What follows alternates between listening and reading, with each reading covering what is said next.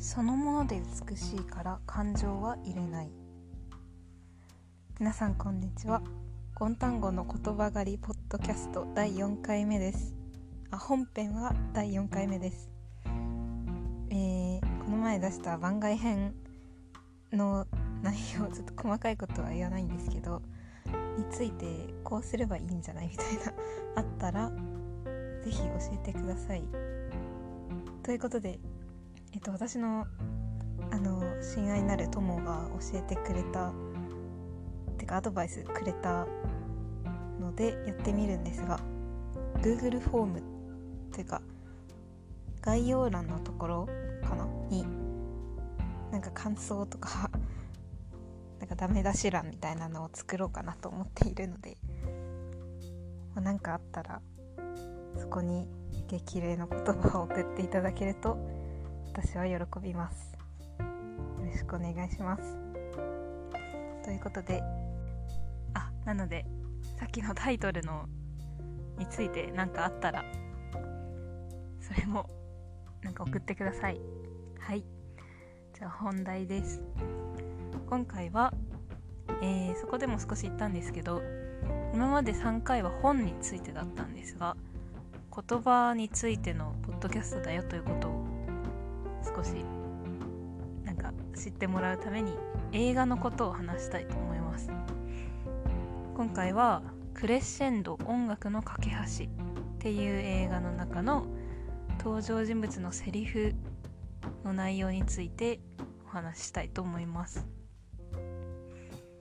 クレッシェンドっていう映画皆さんご存知でしょうか？2022年の1月28日に日本では公開された映画です。ちょっと概要を述べるとこれドイツの映画でしてえーとまあ、それが字幕版になって日本でも公開されて話題になったという作品なんですけどどういうお話かというとイスラエルとパレスチナが舞台でしてそこの2つの地域から来た若者たち若者のミュージシャンたちが集まって1つのオーケストラを作る。で、まあ、一夜限りの公演を。何でしょうね。それをしようっていう企画をした人がそれは実はドイツの人でして、まあ、そういう企画があって、まあ、それに向けてどう動いたかみたいな物語です。なんか実際こういう取り組みが過去にあったらしくてその実話を元にした、まあ、物語です。でこのイスラエルとパレスチナあとまドイツっていうのが何を示すかっていうと、えー、まあ、パレスチナ問題っていう言葉で聞きなじみあると思いますがこの2つの地域2つというかこの地域はすごい昔から紛争が絶えない世界一解決が難しい紛争地帯とかも呼ばれているらしいんですがそれくらいいろんな情勢が絡まり合って、うん、とても難しい状況にある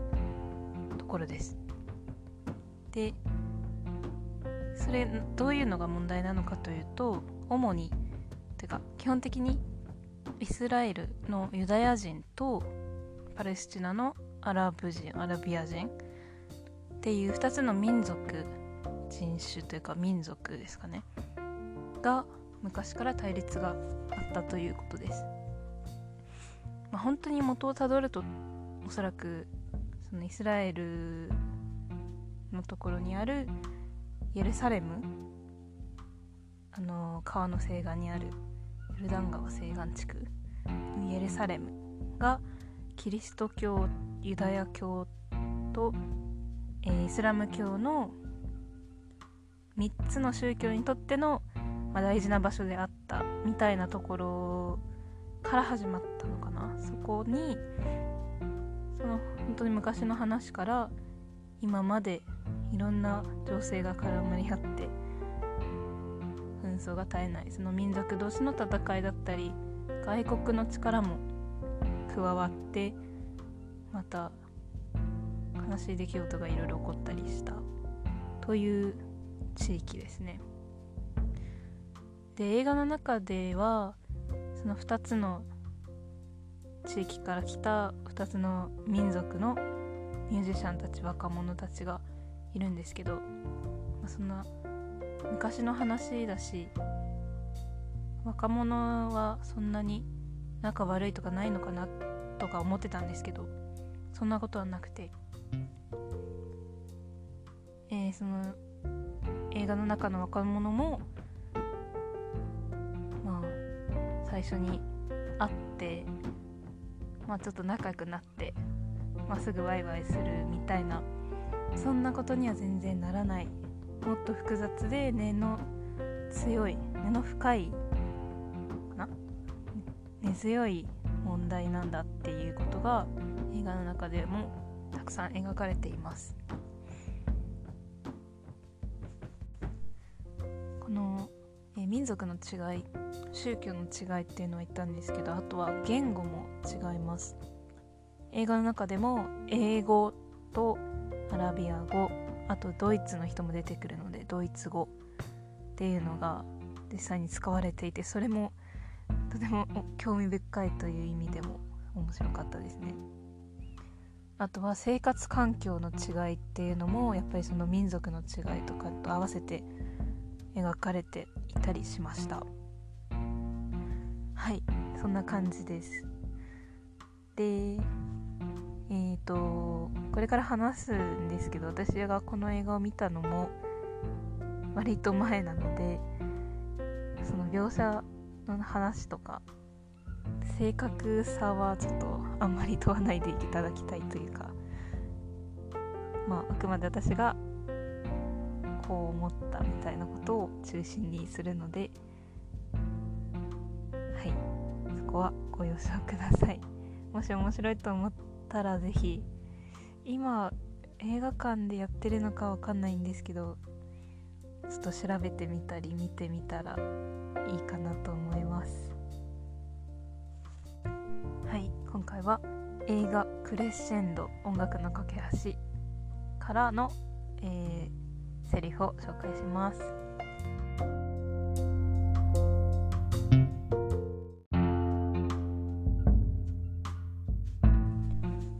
映画の内容は今言ったように社会的な問題が取り上げられていたり、えー、すごい複雑な関係が見えて考えさせられるみたいなところも多いんですけど内容的には「クレッシェンド」っていうタイトルもあるようにオーケストラを組む話なので音楽の話です。私はオーケストラが好きなので見に行ったというのもあるんですけど映画の中でも実際にその若者たちが、えー、オーケストラ組んで演奏しているところの演奏を聴けたりするのでそれもすごい楽しかったです。私は映画館に見に行ったんですけど映画館でちゃんと録音された映画のオーケストラの音を聴けるというのもあんまりないような気がするのですごい面白かったですね。綺麗でした。映像もすごい綺麗で、えー、言語がたくさん出てくると言ったんですけどその、ま、字幕とかもあったしすごい楽しめると思います。で今回取り上げるのは登場人物がその音楽をする中で自分の音楽についての考えを言ったセリフです。タイトルにしてるのは、えー、そのもので美しいから感情は入れないっていうところです。これ実はちょっと映画の中のそのままのセリフじゃ多分ないんですけどこういう内容のことを言っていたというのが 印象に残ったので後からメモしておいたということです。さっき言ったイスラエル人とえっとパレスチナのアラビア人アラブ人っていう、まあ、この人っていう言い方もあんまり良くないのかもしれないんですけど便宜上そう言います。その若者がオーケストラの中で、えっと、集まっている。だけれどもどうしても その2グループに分かれて対立が起きてしまうっていうのがたくさん描かれていて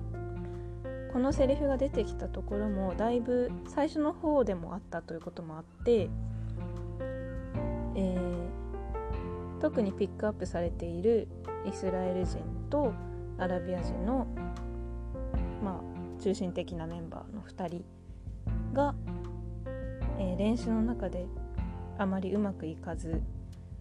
でその指揮者の人にそれぞれの考えを聞かれるんですね。どういうことを思っているのかと言われた時に言ったっていう言葉です。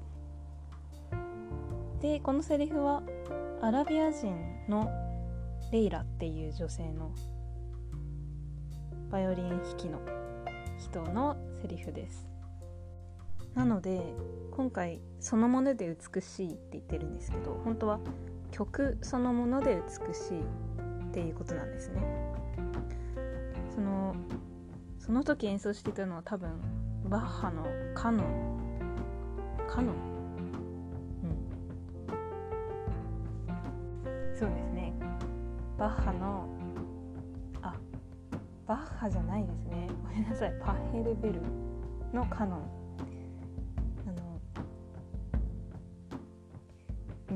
て言えばいいんでしょう。多分絶対聞いたことある。有名なやつですね。まあスタンダードだからこそまあオーケストラの合わせに手始めにやってみようということでやっていました。あこれもうネタバレになるのかな。まあちょっとごめんなさい。ご愛嬌でお願いします。でえっ、ー、とそうですね。それをやってみるんだけどあんまりうまくいかなくてという話です。なのでこの曲そのものが美しいっていう曲はカノンのまあ言ってみればその曲を表しているですね。でこのセリフはアラビアの女性なんですけどパレスチナじゃなくてイスラエル人のもう一人、えー、中心的な男性のバイオリニストがいて人は結構対立とかしてるんですけどその人は全然違うことを言ったんですね。えー、その女性レイラになんで感情を入れて弾かないんだということを言ったんです一回合わせてみて全然うまくいかなかったから分かったんですねそういうこいつ全然なんか弾き方が違うぞともっと気持ちを込めて弾いてくれっていうのを言ったんですけどそれに対してレイラがいや曲そのもので美しいから感情は私よりないんだって言うんですね。これ私はすごいびっくりしたんですけど私も今までは音楽特にみんなで合わせるとかいう時は、感情気持ちを込めてとか音楽の先生とかよく言うと思うんですけどそれが普通だと思っていたんですけど曲そのものが美しいから感情は入れなくてももう音を出す。でその音のもう物理的な響きを楽しむみたいなところの考えをいいといいというかそういう考えで演奏してる人っているんだなっていうのがすごいびっくりしたというのが第一印象でありました。で、ま見終わってからもよく考えたら確かになかなかそれを受けその考えを受け入れるのって私にとっては結構難しいことだったとも言えるんですけどでも確かにそのもので美しいものをそのわざわざ手出しをしてというか自分のところに自分のこととして引き寄せてやらなくても音楽とか音楽は楽しめるというかそこに本質があるとも言えるんじゃないかみたいなのって確かに納得できるのかなと思いました。特にオーケストラっていうのは古典の音楽すごい昔の音楽をやるっていうのが一つの大きな特徴だと思います。全然知らない人だし国も多分違うしえー、そうですね。時代も全然違う。その人が書いたもう楽譜のその紙の上のことを再現してそれで今のいろんな状況を持った人が一緒に音楽をやって再現するっていう楽しみ方をするクラシック音楽っていう意味で言うと特にこのそのもので美しいから感情自分のことはいらないというか必要ないみたいなことも納得できるのかなと思いました。皆さんは感情を入れない音楽とか。って聞くとどういう印象を持ちますかね、まあ、このセリフは映画の中ですごく重要とかその後でキーになるみたいなではおそらくないなかったと私は印象を持ったんですけど。なんですけど結構それぐらい私にとっては印象深いセリフでした。特にこの複雑な背景を持った人たちが集まってやる音楽っていうのも含めるとその自分たちのことをその計算に入れないみたいなところって逆にすごい重要なことでもあったりするのかなと思います。このレイラはアラビア人で、えーと、さっき生活環境の違いっていうのも言ったんですけど具体的にはアラビア人の方が映画の中ではえっ、ー、と結構大変な生活を強いられてるみたいな描写が多かったのかなと思います。でそこから来たレイラのセリフっていうのも考えるともうただただ音楽だけにうんなんか心を置いておきたいっていう意味もあったりするのかなと思います。なんかあんまり上手に話せてないんですけど。この後は映画の内容についてもうちょっと触れてのこの言葉とか映画についての感想を言いたいと思います。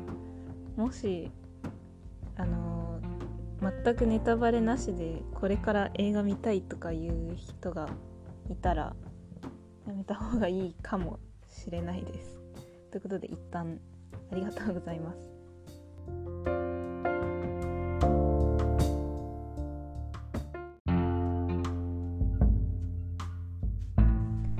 私がその感情を入れないって言ったレイラの言葉を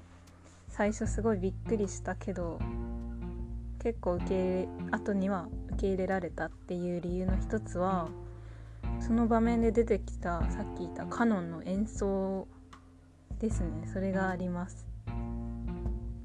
さっき最初のオーケストラの顔合わせ的な意味でやったっていうのも言ったんですけど、えー、なので内容的、えっと、映画の流れ的には何て言うかうんすごく上手だっていうのをうん趣旨としていない場面だったのかもしれないです。なんですけど単純にこの集まっている若者たちはみんなミュージシャンなので上手ではあるんです上手ではあるっていうか上手なんですよねなので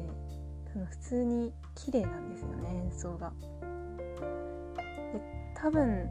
おそらく、えーと、そのオーケストラが初めて音を出した曲のタイミング初めて音を出したタイミングだったので聴いてるこっち側もすごい緊張感を持ってなんか本当に指揮者が指揮棒を上げてなんか入り始めるタイミングとかあ今度ここが入ってきてこの楽器が来てああドキドキみたいなそういう気持ちで私は見ていました。でそういうすごい緊張感多分当人たちももう全然違うもうすごい敵みたいな人たちと一緒にやる音楽初めて音を出すっていう中で緊張した中での演奏だったと思うんですね。その緊張も相まってうんすごい繊細な曲でもあるし何ていうか何て言うんでしょう。いいというかいい演奏だったんですよね。だけどその中にレイラは感情を入れてない。言ってしまえば多分楽譜の音を再現する装置みたいになった。そうこれ私の解釈なんですけど。っていうので演奏している。っていうのを聞いて本当にギリギリのところで音楽ってっていうか特にこの音楽って成り立ってるんだなっていうのを感じました。考えてることとか思ってる感情が違ってもその同じ楽譜とか音楽を通してならとりあえずはもう形になる一つの形になるっていうのがもう厳然と現れてるんですよね。曲になってるから綺麗だから、ま、だけど考えてることは全然違う。まだ仲良くなってないみたいな。そこのギャップも感じたけどそれを上回るなんか音楽の強さというか、まあ、パヘルベルのカノンの強さというかもしれないんですけどみたいなものはちょっと青臭い。ことはあんまり言いたくないんですけどそういうものを感じました。それぐらいちょっと感動的な場面だったような気がします。物語的にはそんなにそういう場面じゃなかったんですけどそれぐらいなんかそういうものを感じました。でこの映画のいいところはていうかもう感想を言うんですけどうーんその政治思いっきり政治をもう避けて通れないみたいな環境にある人たちが音楽をやるっていうことで多分最初は私はその政治のことは一旦忘れて音楽やりましょうっていう感じなのかなというか私がとか日本人がそういう環境にあったら多分そういうことをしてしまうんですよね。と思ったんですけどそうではなくて、まあ、正式にはそうしようと思ったけどもはやそれはもう全然うまくいかないから真正面からやるしかないもう対立してもう解決しないんだけど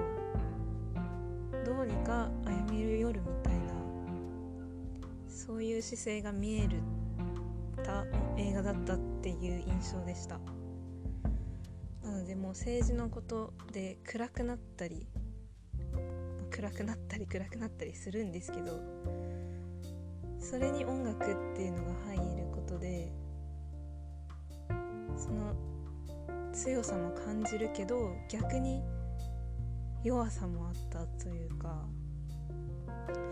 さっき言ったパフェルベルのカノンがどんなに綺麗でも感情をうんまあ、レイラに限ってはそこに感情を入れていない限りは問題は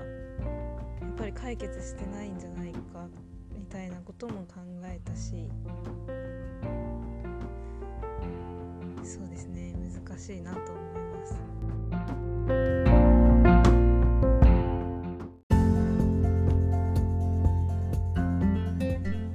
はいエンディングに入ります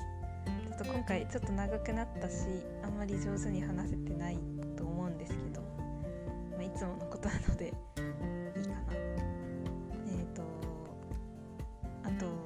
回タイトルにした「そのもので美しいから感情は入れない」っていうのを曲そのものじゃなくてそのものっていうところで切ったのその理由としては今回は音楽のことだけれどなんかこれって他ののことにも当てはまるんじゃないかと、まあ、いつもの拡大解釈をした結果です。なんか自分の感情とか市場か思い入れとか恨みとかそういうのを含めなくても美しいものってただそれだけで美しいっていうことがあるよねっていうセリフなのかなと思いましてやっぱり音楽だけじゃなくて芸術とか特にそういうのがあるんじゃないかなと思って自分にはなかった発想だけれど芸術なんでしょうね。前回言ったのは絵画とかなんかスポーツみたいなのもそういうのに含まれるじゃないかとか考えますけど。そのものだけで美しいからただ感情を無にしてやる。でその圧倒的な美の強さみたいな。そういうところを他のところでもっとこの言葉を思い出して考えてみたいなと思ったということで今回話をしました。そのもので美しいから感情は入れないことを良しとするか。いやでもやっぱおかしいんじゃないって思う人ももちろんいると思います。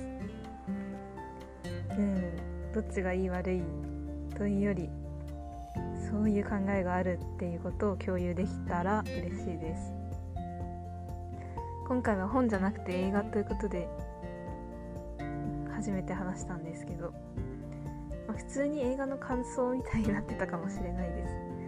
番組の趣旨がぶれてるかもしれない。まあちょっとまだまだ詮索中詮索？考え中模索しながらやっています。ということでまた興味あったら聞いてくれると嬉しいです。ありがとうございました。